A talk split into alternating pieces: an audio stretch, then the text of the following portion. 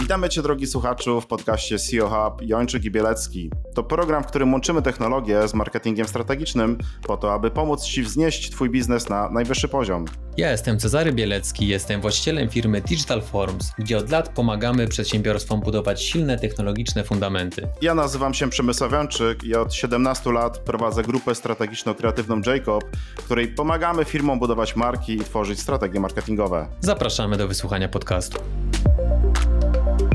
Dzisiaj opowiem Wam, jak ja popełniałem błędy i jak to się stało, że nagle obudziłem się ze stratami rzędu kilkudziesięciu tysięcy złotych miesięcznie z zespołem, który nie miał żadnej pracy. Mam nadzieję, że moja historia pomoże Wam nie popełnić tych samych błędów. Dzień dobry, Czarku. Cześć, Przemku. Czarku, jak wiesz już, nasz ostatni odcinek przyjął się bardzo dobrze. Słuchacze prosili o więcej właśnie takich porad na temat błędów biznesowych, no bo to nic odkrywczego, ale wiadomo, że wszyscy się uczymy na błędach. Dlatego dzisiaj postanowiliśmy kontynuować naszą tematykę, ale tym razem, Czarku, chciałbym, abyś ty podzielił się swoimi doświadczeniami, bo też masz ich jako C E O, jako przedsiębiorca bardzo dużo, także dzisiaj myślę, że dużo ciekawych rzeczy się dowiemy od Ciebie. Tak, dzisiaj mikrofon jest mój. Wygląda na to, że lubicie, jak się samobiczujemy, ale może to dobrze, bo jest troszkę taki kult sukcesu. Widzimy wszędzie ludzi, którzy dostają finansowanie, odnoszą sukcesy, wchodzą im projekty, a jak się prowadzi firmę, to mm, my wiemy, że to nigdy tak nie wygląda, że to jest czubek góry lodowej, ale tudzież to, co firma chce pokazać na zewnątrz, a pod spodem to kosztuje dużo krwi, potu i łez. Więc dzisiaj przejdziemy sobie przez to, co ja chciałbym Wam przekazać. Um, szczerze mówiąc, jak zacząłem robić notatki do tego odcinka, to tych błędów było, błędów, pomyłek, rzeczy, które chciałbym przekazać, było na naprawdę dużo i ciężko było mi nawet wybrać, więc postarałem się wybrać takie rzeczy, które są najbardziej szerokie, mogą być w praktycznie każdej firmie, oraz takie rzeczy, które moim zdaniem są kluczowe generalnie, żeby przekazać, bo akurat to, czego chcę zacząć, nawet niekoniecznie jest błędem, tylko bardziej szokiem, który się przeżywa na początku prowadzenia biznesu. Dobrze, więc zacznijmy od razu od pierwszej rzeczy. Ja Wam powiem w skrócie, jak wyglądała moja historia, więc jakieś dziesięć dwanaście lat pracowałem jako programista, wydaje mi się dosyć solidny, trochę na etacie, trochę na freelansie, natomiast zawsze z tyłu głowy miałem, że chciałbym założyć własną firmę, bo kiedy pracowałem na etacie, pewne rzeczy mi się zawsze nie podobały, wydawało mi się, że pewne rzeczy można zrobić lepiej, jak założę swoją firmę, to zrobię to lepiej. Dzisiaj z perspektywy czasu wydaje mi się to mega naiwnym myśleniem, a z drugiej strony też widzę, jaką drogę przeszedłem, zobaczymy, ile jeszcze przede mną.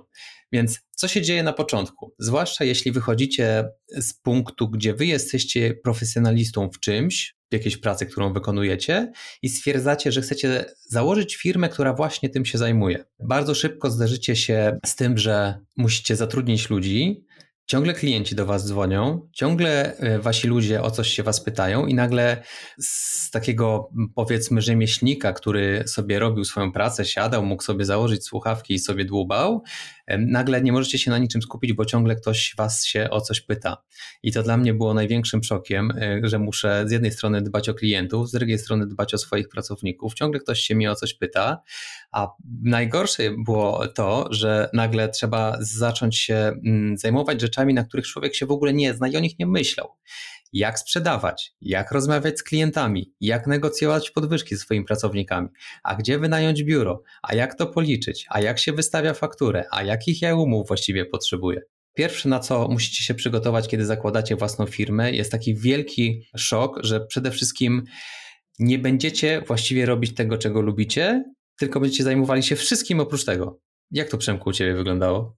No, ta droga wygląda bardzo podobnie, natomiast odniosę się do tego, co powiedziałeś, bo to twoja historia i myślę, że też tak bardzo optymistycznie do tego podszedłeś, bo powiedziałeś, że klienci dzwonią, że trzeba ich obsługiwać. To jest bardzo optymistyczne, bo zakładasz, że po tworzeniu firmy już masz klientów, a doskonale wiemy, że to Słuszna jednak uwaga, tak, tak bardzo często zwykle nie działa. To znaczy jest właśnie to rozczarowanie, że uruchamiam firmę, jednak okazuje się, że no mam po prostu mnóstwo różnego rodzaju stresów. No właśnie między innymi o ciągłość zleceń. Okazuje się, że zwykle rynek, w który wchodzimy, jest konkurencyjny, to znaczy trzeba wziąć pod uwagę, że jeśli wchodzimy w coś, co jest niska bariera wejścia, tak na przykład właśnie, nie wiem, jakieś software house, agencje różnego rodzaju marketingowe, gdzie bariera wejścia jest bardzo niska, no bo wystarczy mieć powiedzmy laptopa. Z drugiej strony rynek, jest też popyt na tym rynku, co oznacza, że jest wysoka konkurencja. To też jest dobra informacja, ale to oznacza, że po prostu trzeba naprawdę na tym rynku ostro się postarać, żeby tych klientów dobrze pozyskać. Teraz te nasze kompetencje specjalistyczne, które mieliśmy, okazują się, że jeśli to nie były spe- kompetencje pod tytułem jestem super sprzedawcą, no to mamy problem na starcie, bo się okazuje, że bycie świetnym programistą to jest zdecydowanie za mało, żeby móc prowadzić firmę, no bo jednak tutaj nagle przyjmujemy rolę przedsiębiorcy. Tak? I, I dokładnie miałem, tak samo jak ty, powoli to odkrywałem. Tutaj tylko dodam jedną rzecz, Czarku, że znam wiele firm, bo tutaj mówimy o takim etapie, gdzie jak gdyby ktoś otwiera tą firmę, nie? Ale ja znam naprawdę mnóstwo firm, które działają po piętnaście, po dwadzieścia lat i ten stan jest mniej więcej podobny jak na samym początku. To znaczy nadal właściciel tej firmy, ok, ma już powiedzmy kilku pracowników, ale nadal jest specjalistą w swojej firmie, nadal jest tym elementem, który wyjmiemy z tej firmy, ją ta firma po prostu przestanie działać. No i to jest duży problem, bo tu trzeba wiedzieć jednej rzeczy. Jako programista, no zakładam, że to jest twoja pasja, czyli uwielbiałeś to robić, dlatego stwierdziłeś fajnie, no to teraz sobie otworzę biznes. No i tu pojawia się pewnie pierwsze zdarzenie, że jednak to, co lubiłeś do tej pory robić, to to będzie może dziesięć czy piętnaście procent tego, co w tej firmie musisz robić, a te pozostałe rzeczy niekoniecznie będziesz lubił. Tak, to prawda, to prawda. Ja miałem o tyle... Mm... Z jednej strony szczęście, z drugiej strony można powiedzieć pecha, że miałem nazbierane bardzo dużo fajnych znajomości, przyjaciół dookoła świata w świecie programistycznym, którzy na początku mnie polecali. Potem też mnie polecali, ale jakoś te, tych zleceń było troszkę mniej. I na początku było dosyć łatwo z pracą, można było łatwo rozdmuchać firmę, ale z drugiej strony zaraz z tego przejdziemy. Nie wyszedłem z tego, z tej strefy komfortu, nie zbudowałem sprzedaży. Natomiast jest, takie, jest taki bardzo fajny eksperyment, który warto sobie przeprowadzić.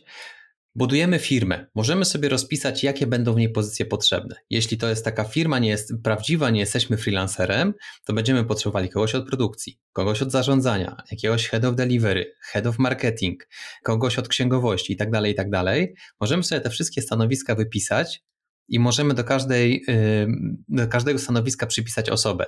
I na początku, jak zobaczymy, że będzie tych stanowisk dziesięć dwanaście, ale to my będziemy tak naprawdę wszystkie te role pełnić, to daje do myślenia, ile będziemy mieli dodatkowej pracy, która nie pozwoli nam zająć się tą produkcją sensu stricte. To jest bardzo fajny eksperyment, prawda? Ten eksperyment otwiera oczy na to, jak dużo zajęć jako przedsiębiorcy będziemy mieli, bądź po prostu mamy.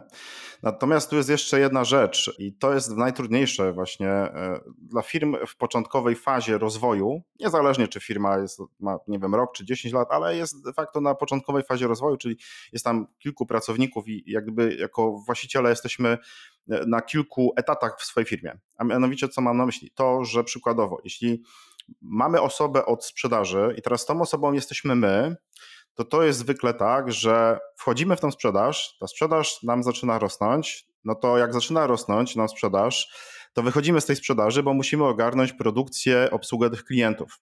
Wychodzimy z tej sprzedaży, zajmujemy się produkcją, obsługą klientów, w międzyczasie sprzedaż nam spada. Myślę, że tutaj wielu przedsiębiorców, którzy nas słuchają, na co dzień dostrzegają coś takiego, że mają takie, no właśnie taką sinusoidę, tak, że ta sprzedaż rośnie, jak to ten nasz taki tam naczelny jastrząb mówi, tak, jak coś rośnie, to później spada, jak później spada, to rośnie i tak trochę w tych naszych firmach jest. I tu jest problem tego, oczywiście ta sprzedaż będą zawsze wahania, natomiast w granicach powinny być jakichś naszych norm, czyli, czyli takich, gdzie ta sprzedaż nam nie do zera spada i nagle ratujemy sprzedaż, za chwilkę ratujemy produkcję, za chwilkę ratujemy coś innego.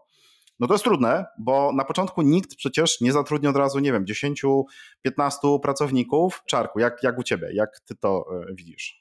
Przez to, że tak dużo pracy musi przejść przez ciebie i nikt inny nie może jej zrobić, na początku firma jest w ten sposób bardzo, przez to jest bardzo sparaliżowana.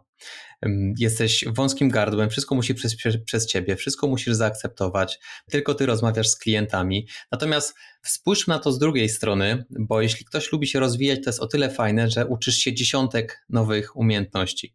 Ja jako programista nie ceniłem ludzi od sprzedaży, nie ceniłem project managerów. Bardzo, bardzo, bardzo się myliłem. Są bardzo trudne, kompleksowe zadania, których jest się bardzo ciężko nauczyć. Ja musiałem się w nich rozwinąć po to, żeby je na początku robić, żeby je lepiej zrozumieć, żeby móc potem zatrudnić ludzi. Natomiast naprawdę nabiera się pokory do innych stanowisk. Cieszę się, że to powiedziałeś, Czarku, bo nie każdy przedsiębiorca jest gotów powiedzieć prawdę, że, że jednak w danej specjalizacji nie czuje się dobrze. To jest też takie, taka pułapka nasza, gdzie jeśli jesteśmy specjalistami, tak, tak ty, świetny programista, bym powiedział wybitny programista, który ma wysoki poziom wiedzy, no to zakładam sobie, że no hello, zaraz, no jak to, ja tu jestem programistą, no to jakaś sprzedaż, przecież to musi być banalnie proste, no co to jest, ofertę stworzyć, wysłać i tak dalej. Jednak okazuje się, że tu są wymagane zupełnie inne kompetencje. Jak na stanowisku programistycznym, na pewno kompetencje w zakresie mocnej analityki, takiego myślenia analitycznego, to muszą być twoje mocne strony, no to w przypadku sprzedaży będą miały wiele znaczenia kompetencje miękkie, umiejętność komunikacji i tu jest bardzo częsty problem osobowość nasza, tak? Czyli akurat, Czarku, ty jesteś taki, bym powiedział, wyjątkowym tym programistą, bo ty jesteś tym takim programistą, który, no, że tak powiem, na różnych imprezach nie siedzi w kącie i tak dalej. To akurat raczej masz właśnie ten taki charakter, bym powiedział, ekstrawertyczny. Natomiast no, zauważmy to, że tak, że z wiele różnych specjalizacji osób, które po prostu na co dzień są introwertykami i, i no, nie, nie, nie za bardzo lubią się komunikować z nowymi ludźmi, trochę się tego boją, ale kochają swoją pracę, pasję, tak, którą wykonują. No i teraz prowadząc biznes jest zderzenie z rzeczywistością, że bez tego się nie obejdzie. I teraz możemy, to się tak trochę nazywa w psychologii protezowanie, to, co nie jesteśmy w stanie zrobić dobrze, albo musimy się tego nauczyć i na skalę naszej możliwości to wykonywać, bądź po prostu trzeba zatrudnić osobę na, na, na taką funkcję. Tak, to jest prawda. Teoretycznie wydaje się, że mocne są takie spółki, gdzie jedna osoba jest na przykład technologiczna, jest trochę introwertykiem, zna się na technologii, a druga jest taką twarzą bardziej firmy, wychodzi do ludzi, sprzedaje i tak dalej. Ma to sens. Ja akurat zawsze wychodziłem z założenia, że spółki to nie jest za dobry pomysł, bo ciężko policzyć, ile kto pracuje, zawsze są kłótnie. Za dużo słyszałem historii o tym, jak się ludzie rozstają, bo się, bo się kłócili, a ja chcę robić biznes. Z drugiej strony bycie szefem jakby pojedynczym, gdzie nie mam nikogo w zarządzie spółki drugiego, jest bardzo ciężkie, bo jest problem z tym, od kogo odbić sobie swoje pomysły. Może dlatego z Przemkiem tak dużo rozmawiamy, bo odbijamy swoje pomysły od siebie. Lećmy dalej. Przez ten etap po prostu trzeba przejść, trzeba zastanowić się, gdzie jesteśmy dobrzy, co możemy jak najszybciej wydelegować, natomiast przygotujmy się na to, że na początku będziemy wąskim gardłem w firmie i będziemy musieli zderzyć się z umiejętnościami, których na początku absolutnie nie mamy, musimy je zdobyć, więc to jest mocne wyjście ze strefy komfortu. Dodatkowo u mnie jeszcze wyglądało to w ten sposób, że jako programista dobry wychodzi się troszkę z pozycji siły. To do mnie przychodzą rekruterzy, mnie chcą zrekrutować, ja rzucam y, tylko swoje kwoty, natomiast nagle jak się zaczyna sprzedawać, pojawia się klient, my do niego podchodzimy, nagle tych firm, które również chcą mu sprzedać swoje usługi informatyczne jest dziesięć innych. I to nie jest tak, że mm, ja już jestem programistą, więc moja stawka może być lepsza, gorsza, ja muszę zapłacić swoim ludziom, jeszcze narzucić na to jakąś marżę, jeszcze załatwić biuro, sprzęt, nagle to rośnie, a inne firmy proponują mm, swoje usługi taniej, więc co ja muszę zrobić, żeby sprzedawać drożej, żeby mieć załóżmy większą marżę.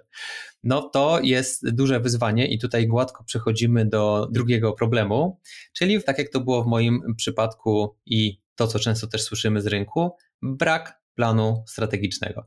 Czyli ja założyłem firmę, aż wstyd mi dzisiaj o tym mówić, ale wiemy, że tak to często wygląda. Tam nie było wielkiego planu, nie było mowy o jakimś unique selling proposition, dlaczego ludzie mieliby kupować nasze usługi. Ja naprawdę myślałem sobie, my zaczynaliśmy od aplikacji mobilnych, jeszcze transformacji cyfrowej na początku nie robiliśmy. Naprawdę myślałem, że będziemy robili aplikacje wysokiej jakości i klienci będą za to płacić. Jak bardzo, bardzo, bardzo się myliłem, ale to zajęło wiele lat dochodzenia, szukania, jak sprzedawać, co klienci tak naprawdę potrzebują, co jest dla nich interesujące. Ja myślałem, że technologia jest dla nich interesująca. Klientów w ogóle nie obchodzi, w jakiej my to technologii piszemy. Myślałem, że jakość jest ważna dla klientów, a w praktyce klienta obchodzi, żeby po prostu aplikacja działała. To jest zupełnie co innego niż wysoka jakość kodu, niestety, często.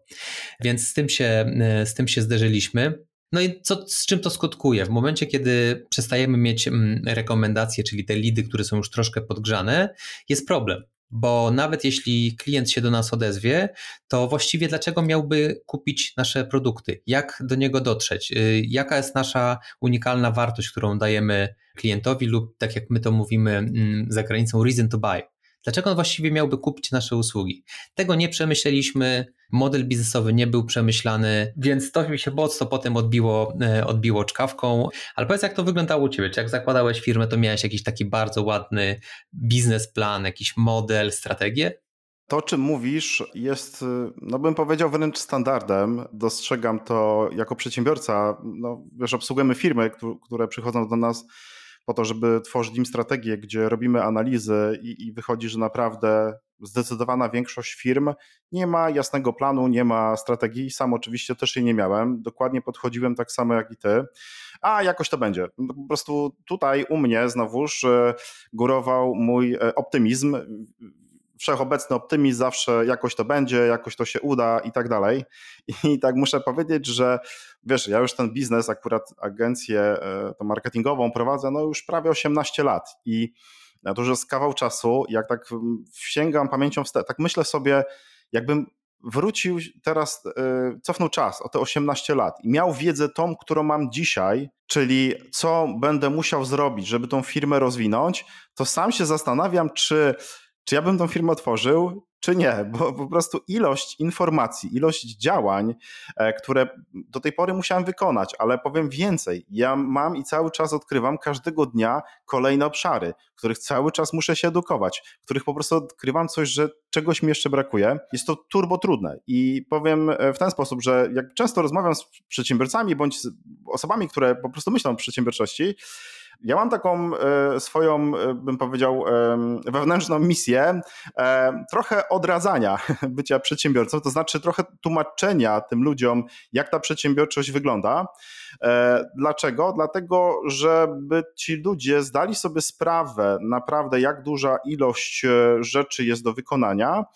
No i na koniec dnia, jeśli to wszystko, te wszystkie bóle, te wszystkie trudy stwierdzasz, że że no okej, okay, to jest pewna cena, którą ja chcę zapłacić po to, żeby być przedsiębiorcą, czyli na koniec wyjdzie, że jesteś w tym małym procencie tych takich trochę nie do końca chyba zrównoważonych osób, szaleńców, którzy jednak twierdzą, że idę w tym kierunku w bardzo niebezpiecznym, w bardzo nieprzewidywalnym, ale z drugiej strony mega ciekawym. To znaczy ja tak z perspektywy czasu muszę przyznać, że no nie widzę siebie w zupełnie innej roli. To jest coś, co po prostu uwielbiam, ale właśnie ta nieprzewidywalność. Ja to traktuję jak taką pewną grę. Grę, którą po prostu rozgrywam na, na, na, na takim właśnie polu biznesowym i dokonuję pewnych działań, jakieś pewne ruchy, tak? Sprawdzam, testuję, tu raz mi się uda wygrać jakąś bitwę, tu przegrywam, to coś, to jest po prostu, bym powiedział, uzależniające. Nie wiem, Czarku, czy ty też tak masz, czy trochę to odczuwasz, jak pewnego rodzaju uzależnienie od takiej pewnej gry?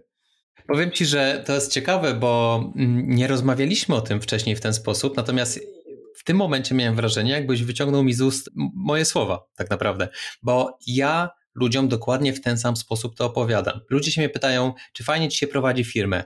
Mówię, że dzisiaj nie wyobrażam sobie zupełnie normalnej pracy i to, co warto zauważyć, bardzo ciężko jest wrócić na etat. Ja sobie tego nie wyobrażam zupełnie. Jest to kupa stresu, cały czas są jakieś problemy, bardzo dużo pracy, głowa cały czas jest w pracy, ale ja to uwielbiam, ja nie wyobrażam sobie bez tego życia już, prawda? I to nawet niekoniecznie chodzi o, o pieniądze, bo w, w innych sektorach może być różnie, natomiast w I T, jak jest się dobrym programistą, no to umówmy się, zarobki są bardzo, bardzo dobre, więc jeśli zakładasz własną firmę, to nie robisz tego już dla pieniędzy, bo więcej pieniędzy ci już naprawdę e, nic nie zmienia. Natomiast ja zawsze z tyłu głowy miałem to, że chciałem być przedsiębiorcą, chciałem budować coś swojego, chciałem wychodzić do ludzi z własnym produktem, chciałem mieć kształt, wpływ na to, w jaki sposób te produkty dla klientów robimy i to jest bardzo fajne porównanie do gry strategicznej, jak jak zawsze za mało lata grałem w gry tylko strategiczne, budowałem miasta, prowadziłem jakieś imperia, to właśnie tak widzę prowadzenie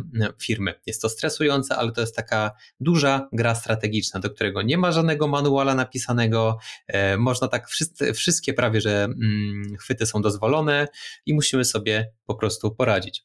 Zgadza się i tutaj powiem, że ta gra strategiczna ma gdzieś swój początek i ona w biznesie nie ma końca, bo ona taki za, zatacza, bym powiedział, cykl, tak? Czyli dochodzimy do pewnego etapu rozwoju przedsiębiorstwa i później stawiamy sobie te cele gdzieś wyżej. W ogóle jest też tak, że podniosłeś temat zarobków, to mm, jeśli mówimy o, o zarabianiu, to nie trzeba prowadzić biznesu, żeby naprawdę dobrze zarabiać. No po prostu trzeba być specjalistą i tak na dobrą sprawę wystarczy, że będziesz specjalistą, nie wiem, nawet będziesz fryzjerem, ale będziesz jednym z najlepszych fryzjerów, tak? Będziesz obsługiwał, nie wiem, gwiazdy, celebrytów, będziesz bardzo dużo zarabiał. Więc jeśli ktoś myśli w kontekście tylko, um, tylko zarabiania, to niekoniecznie trzeba być przedsiębiorcą, ale trzeba być w tym bardzo dobrym. Ale powiem więcej. Niestety jako przedsiębiorca i, i, no też musi być w tym bardzo dobry, tak? Czyli jeśli znowuż chcesz, żeby twoja firma funkcjonowała, rozwijała się, to po prostu musisz ją prowadzić na wysokim poziomie, co jest turbo trudne, tak jak powiedziałeś, nie ma żadnego manuala, nie ma, nie ma jakiejś takiej jasnej instrukcji, jak prowadzić firmę, samemu trzeba to odkrywać i wiele lat temu nie było takich podcastów jak ten, nie było e, YouTube'a, e, gdzie, gdzie ludzie dzielili się wiedzą, dzisiaj jest dużo łatwiej. Natomiast to, co dalej obserwuję, to to, że jednak bardzo dużo i, i zwłaszcza młodych osób, przedsiębiorców myśli na zasadzie takiej, że dzisiaj otwieram firmę, już jutro będzie sukces, już będę milionerem i że to będzie, a już po dwóch latach to kupuję prywatną wyspę na Karaibach, nie? Podzielę się myślą, którą miałem, jak otwierałem firmę, że rok podziałam, a potem już moi ludzie będą kodować, a ja będę sobie siedział w knajpach na Nowym Świecie. No tragedia absolutna.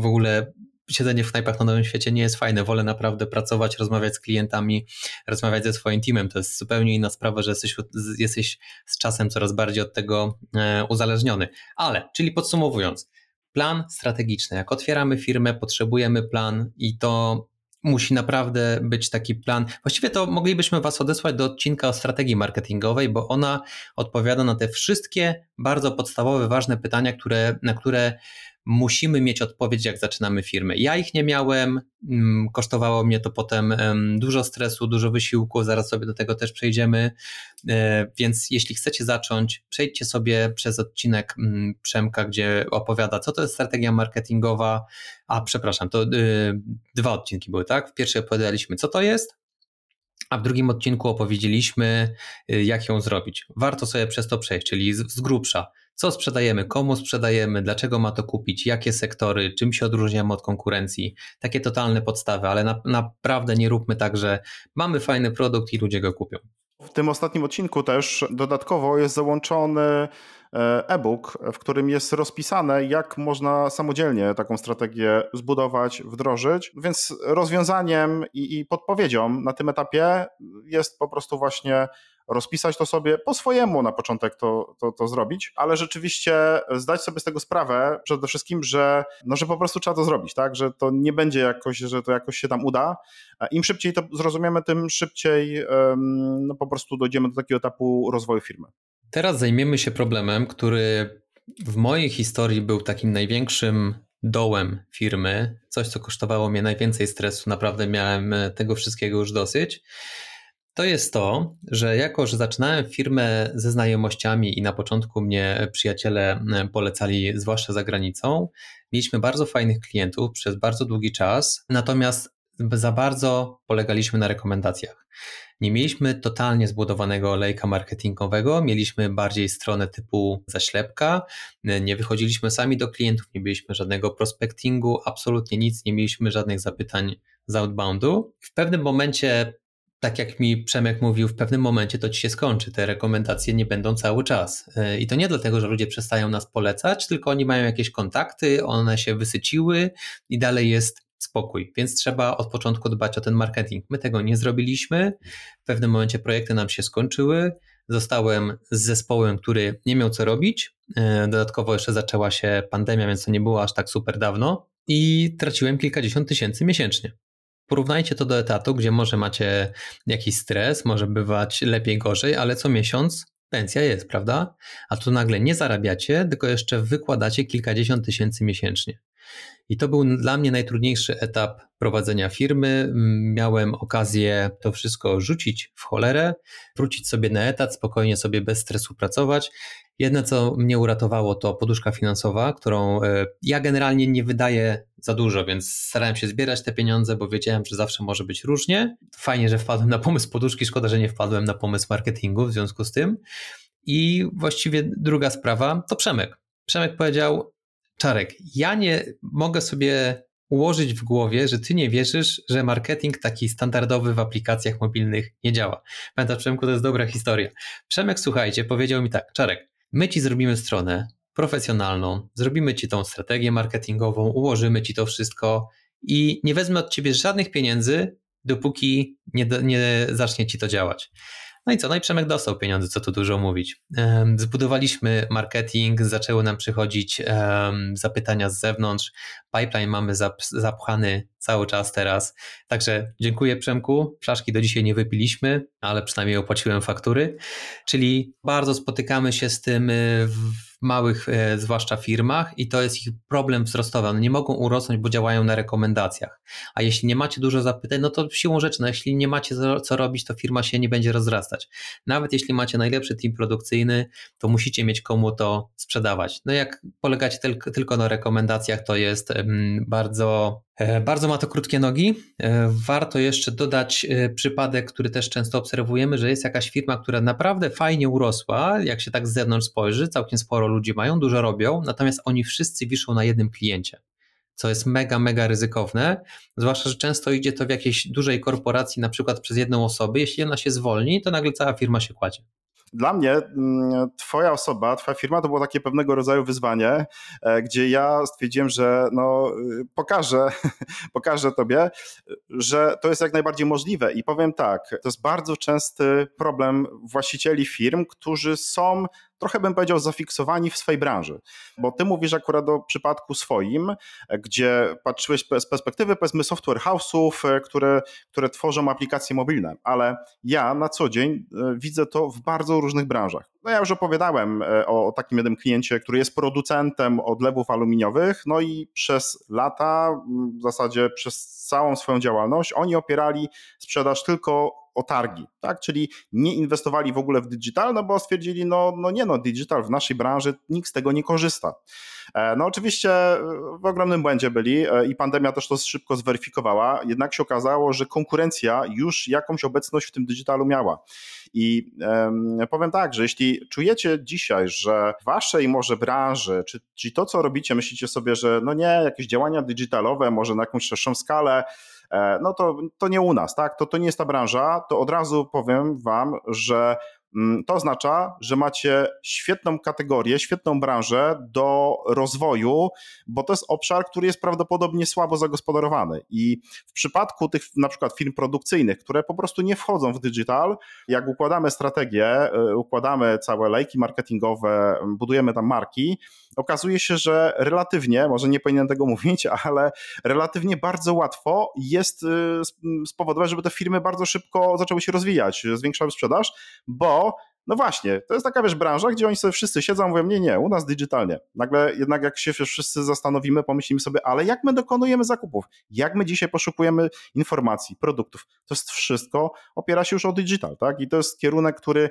który nie, nie, nie, nie będzie się zmieniał, w sensie nie wrócimy do, do powiedzmy, nie wiem, panoramy firm, ale po prostu wręcz przyspiesza. Więc tu jest, jak gdyby odniosę się do tej części, gdzie jak gdyby, Czarku, ty odkryłeś to, że jednak da się i to jest skuteczne, i myślę, że też jeśli słuchałem nas właściciele jakichś może małych software house'ów, to, to po prostu być może też trochę da im to do myślenia. Oczywiście zaczynałem od rekomendacji i chyba no, każda firma, każdy przedsiębiorca na początku korzysta z rekomendacji, no bo to jest naturalne, tak? Pytamy się znajomych, rodziny, tylko ma to jedną ogromną wadę, a w zasadzie dwie. Pierwsza to jest to, że to jest absolutnie nieskalowalne. Biznes i teraz bycie przedsiębiorcą oznacza w mojej takiej definicji, czyli ja zarządzam jakąś firmą. Przedsiębiorstwem, być może to przedsiębiorstwo to jest, wydaje się duże słowo, w sensie, że to jest jakaś duża liczba pracowników, niekoniecznie, tak? Przedsiębiorstwo może liczyć, nie wiem, trzech, czterech, pięciu pracowników. Natomiast chodzi tutaj o taki mental, gdzie ja zarządzam firmą, gdzie jeśli, nie wiem, ja wyjadę sobie na dwa tygodnie, na miesiąc, to ta firma dalej będzie działała, tak? Czyli nie jestem elementem, słabym punktem tej firmy. No więc rekomendacje są tym słabym punktem, no bo tak mówię, po pierwsze jest ograniczona ilość i są nieskalowalne i oczywiście też bazowałem na tych rekomendacjach. Natomiast ja miałem znowu, że jako przedsiębiorca w głowie, już też chyba o tym wspominałem kiedyś, taką myśl, że no ja jestem wybitnym sprzedawcą. Oczywiście jako przedsiębiorca myślałem, że no, no nie znajdę lepszego, jestem super, wybitny, no oczywiście miałem bardzo duży poziom takiego zadufania w sobie, szczerze o tym mówię, otwarcie o tym mówię, tak, że, że, że, że byłem taki bardzo zadufany w sobie, bardzo pewny siebie, wydawało mi się, że tu jestem naprawdę świetny we wszystkim, no ale mm, czas to oczywiście zweryfikował.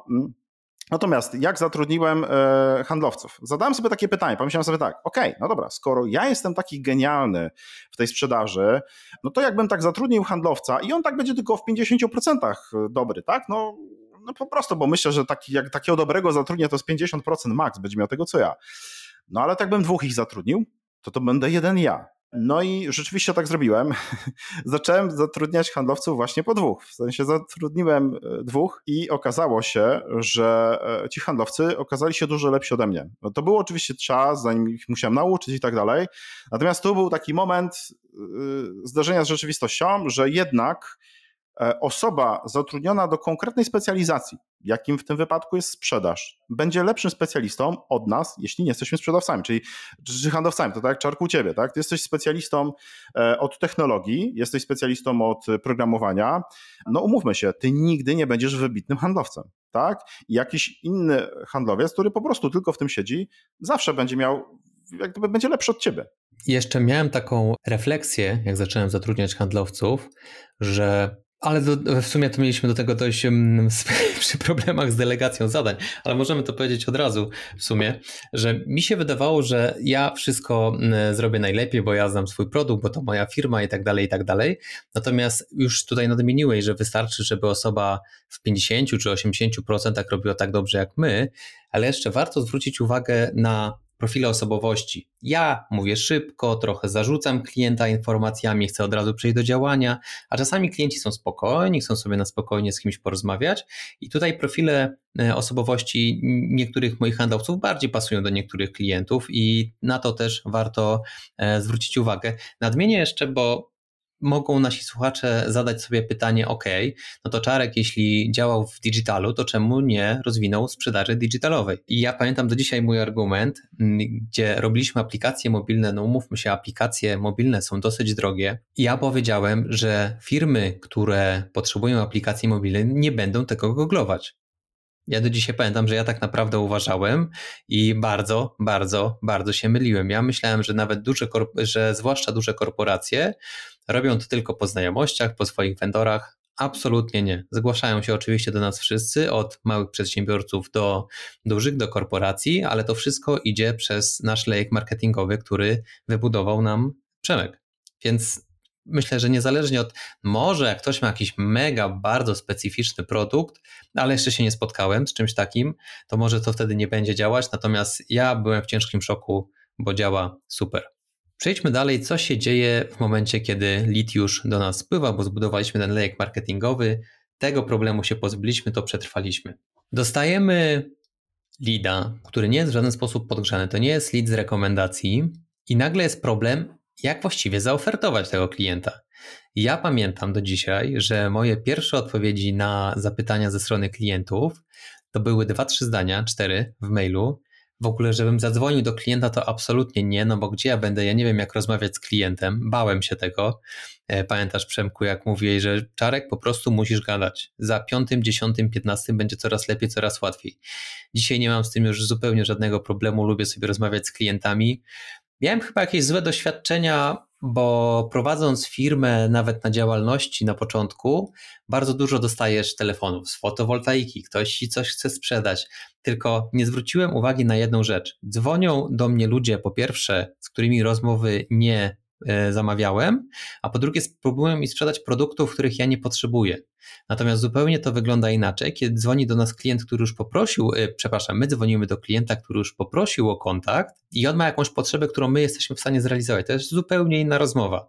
O tym warto pamiętać, jeżeli ktoś boi się rozmów z klientami, więc cały proces, jak budować oferty, jak do nich podchodzić. Zaczęliśmy badać potrzeby klienta, czego na początku nie robiliśmy. Na początku moja odpowiedź to było, mamy takich programistów, możemy zrobić taką aplikację, co potrzebujecie. No tragedia, absolutnie dramat.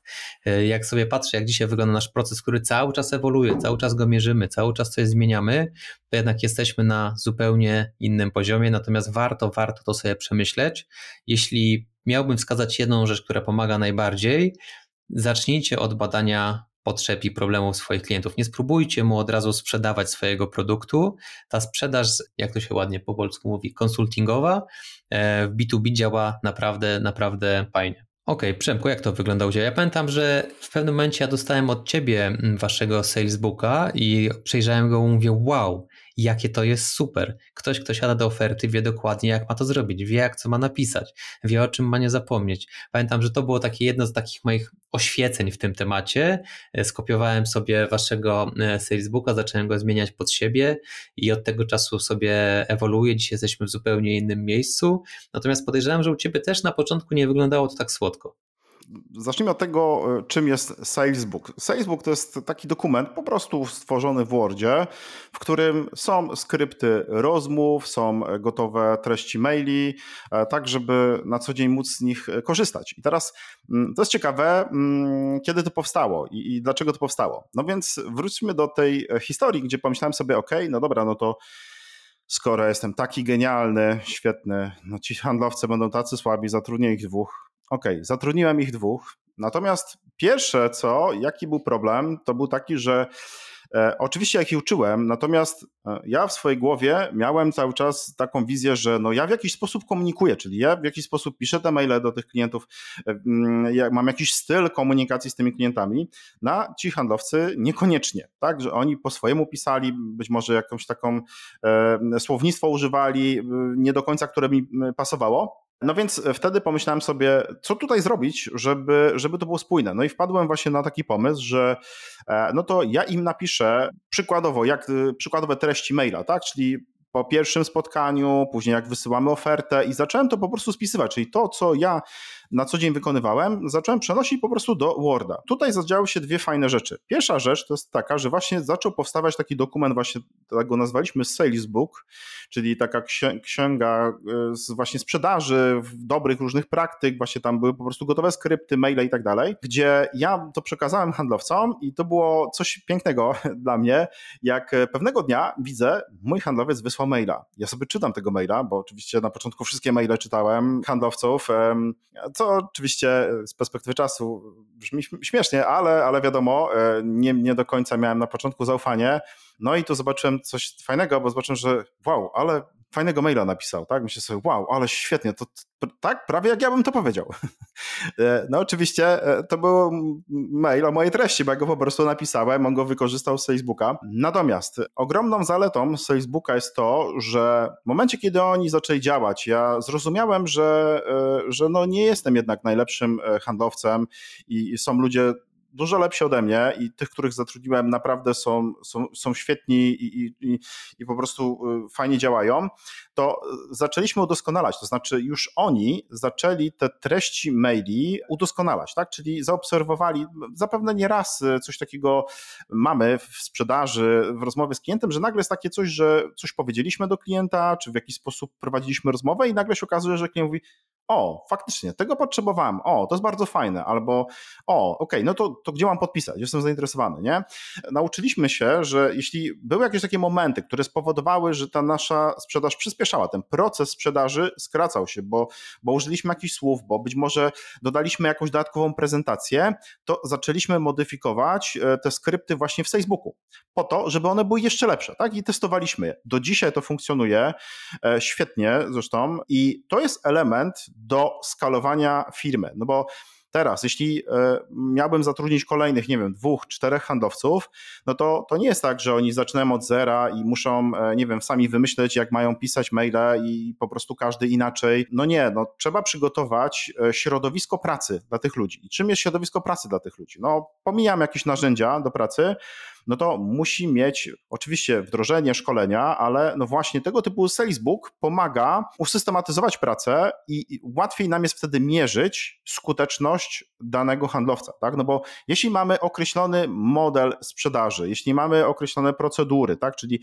co krok po kroku trzeba zrobić, tak? W pierwszym etapie, tak? Telefon, w drugim spotkanie, w trzecim em, spotkanie na przykład ze specjalistą i tak dalej. To jest jedna rzecz. Druga rzecz to jest właśnie ten dokument, ten Salesbook i widzimy, że jeden, drugi, trzeci handlowiec powiedzmy, wykonują te same działania, tak, według procesów, a jeden ma mniej, słabsze efekty, drugi ma lepsze, tak, to wtedy zaczynamy rozmawiać, zaczynamy analizować, co jest powodem, bo być może się okaże, że handlowiec po prostu nie stosuje na przykład tego, tak, albo są jakieś inne powody, tak, natomiast jesteśmy w stanie już wtedy porównywać i mierzyć, że okej, okay, tu coś jest nie tak, no bo jeśli nie mamy takiej procedury, nie mamy e, jakichś takich wytycznych, to, to co możemy mierzyć, tak? Każdy będzie sprzedawał inaczej, no i to jest tak, coś ty na początku powiedziałeś, tak? Przyjdzie, bym powiedział, taka gwiazda, która po prostu będzie, nie wiem, super, świetnie sprzedawać, będzie miała wszystko w swojej głowie i nagle odejdzie z tej firmy i jest problem, tak? Inni handlowcy tego nie przełożą. Tak, tak. Tutaj warto wrócić sobie do naszego odcinka o budowaniu procesów i procedur. To na pewno wam pomoże, żeby zacząć sobie tą sprzedaż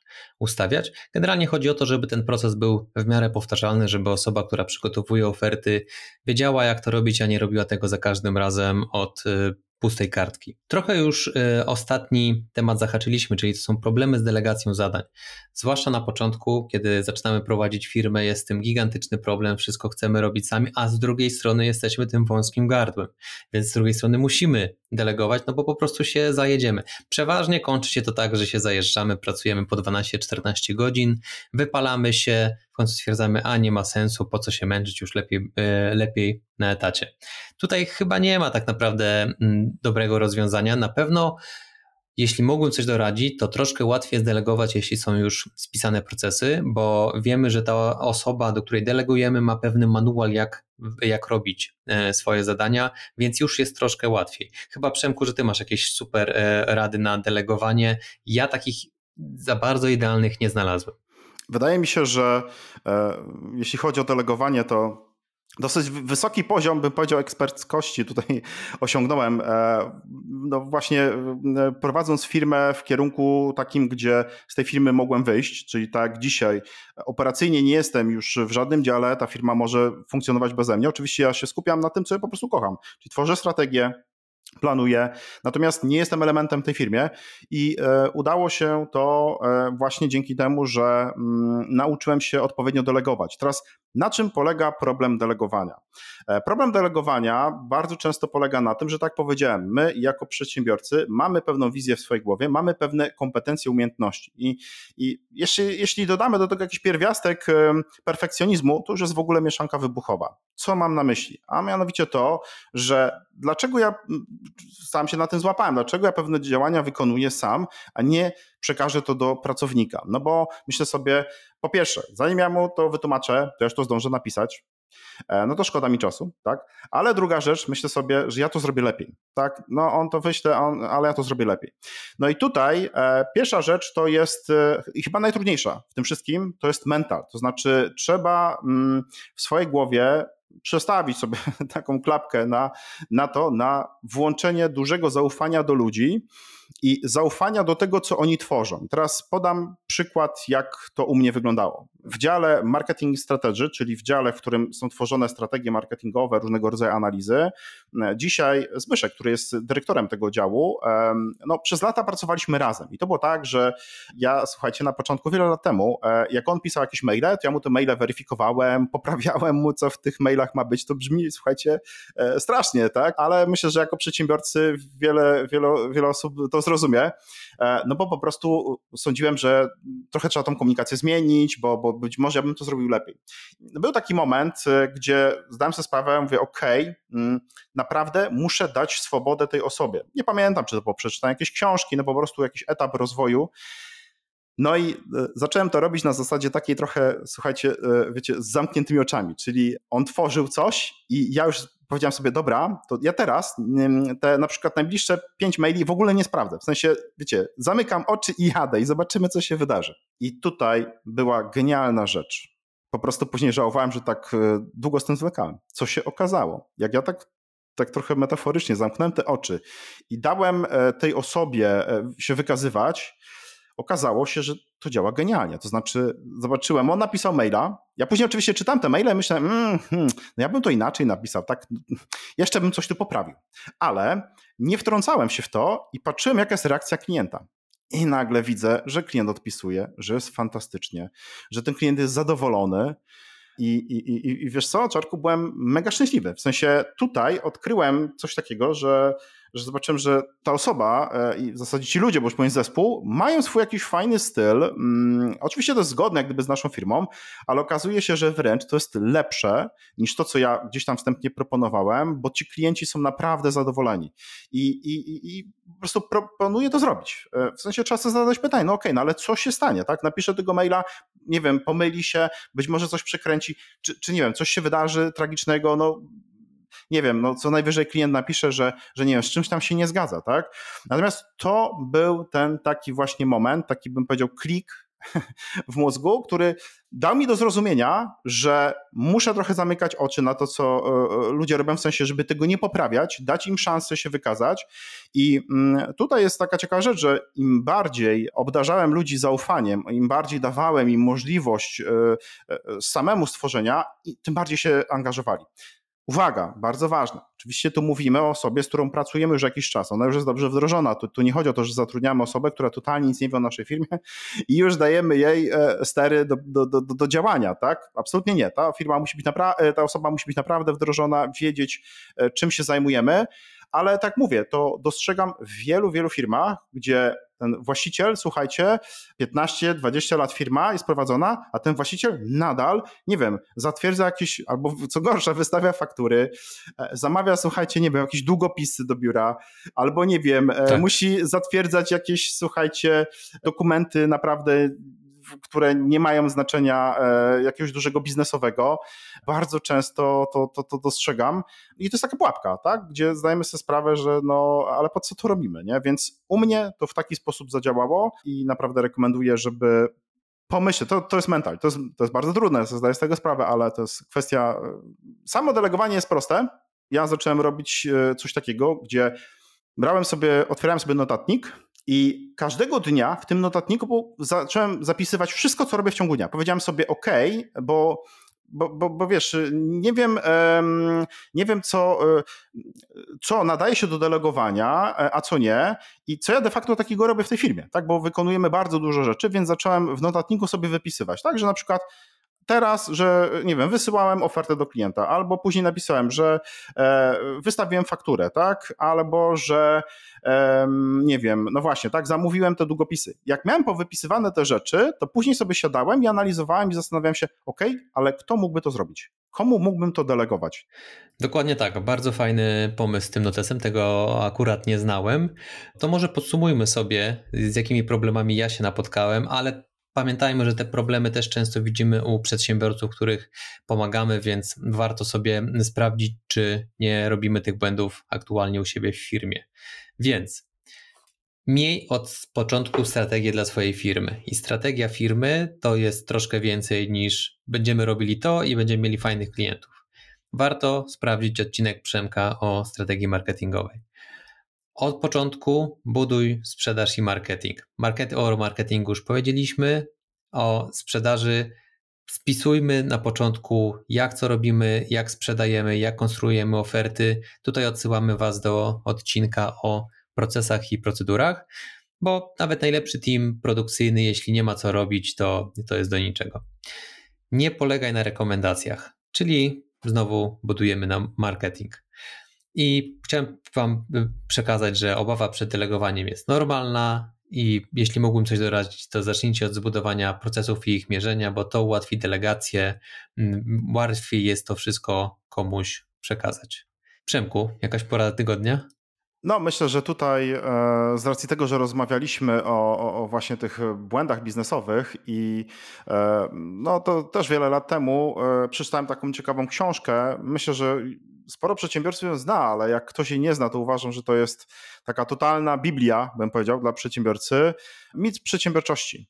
Książka, która naprawdę otworzyła mi oczy i umysł, bo w dużym skrócie ta książka mówi trochę o tym, żeby budować biznes od początku, tak jakby to miała być franczyza. Czyli myśl o tym, żeby budować biznes tak, jak ten biznes miałby być modelem franczyzowym, czyli, czyli jesteś w stanie go przełożyć dalej, tak? Czy to w innym mieście, czy w innym kraju, że byłbyś w stanie ten biznes komuś przekazać i on będzie miał procedury i, i tak dalej. I ktoś teraz sobie pomyśli, no okej, okay, ale ja nie chcę budować biznesu franczyzowego. Nic nie szkodzi, bo tu tak naprawdę chodzi o coś innego. Sposób pewnego rodzaju myślenia o biznesie, właśnie tak, jakbyśmy go budowali w modelu franczyzowym, będzie powodował, że będziemy znajdywali pewne pomysły, rozwiązania, jak ten biznes rozwijać, właśnie jak zacząć delegować. No uważaj, to jest Biblia, tak? To jest Biblia przedsiębiorcy. Nie wiem, Czarku, co ty sądzisz o, o tej książce? Wiem, że czytałeś. Tak, również czytałem ją, e, czytałem ją wiele lat temu, też chciałem ją polecić, więc znowu mi troszkę ukradłeś polecenie, ale bardzo dobrze, bardzo warto. Oprócz tego, że książka kręci się dookoła franczyzy, czyli w praktyce budowania procesów, bo nie zrobimy franczyzy, jeśli sobie wszystkiego nie spiszemy, w jaki sposób działamy, to książka przekazuje jeszcze jedną bardzo ważną myśl. Tam bodajże był przypadek pani, która lubiła piec bułeczki, jeśli dobrze pamiętam. Jeśli lubisz piec bułeczki, to nie zakładaj firmy, tylko bądź pracownikiem, który piecze bułeczki. To jest bardzo ważna myśl. Czyli jak lubisz programować, to, się to nie, zakładaj, całe... nie zakładaj software house'u, tylko pracuj jako programista. Taki wniosek. Dokładnie tak. Dokładnie tak. Kiedy ludzie mnie pytają, czy fajnie się prowadzi firmę, to ja odpowiadam, że bardzo fajnie, ale Matko Boska, nie róbcie tego. Dokładnie tak to wygląda. Dobrze, to co? Dziękuję bardzo i do zobaczenia za tydzień. Czarku, bardzo ci dziękuję. Wszystkiego dobrego i do usłyszenia.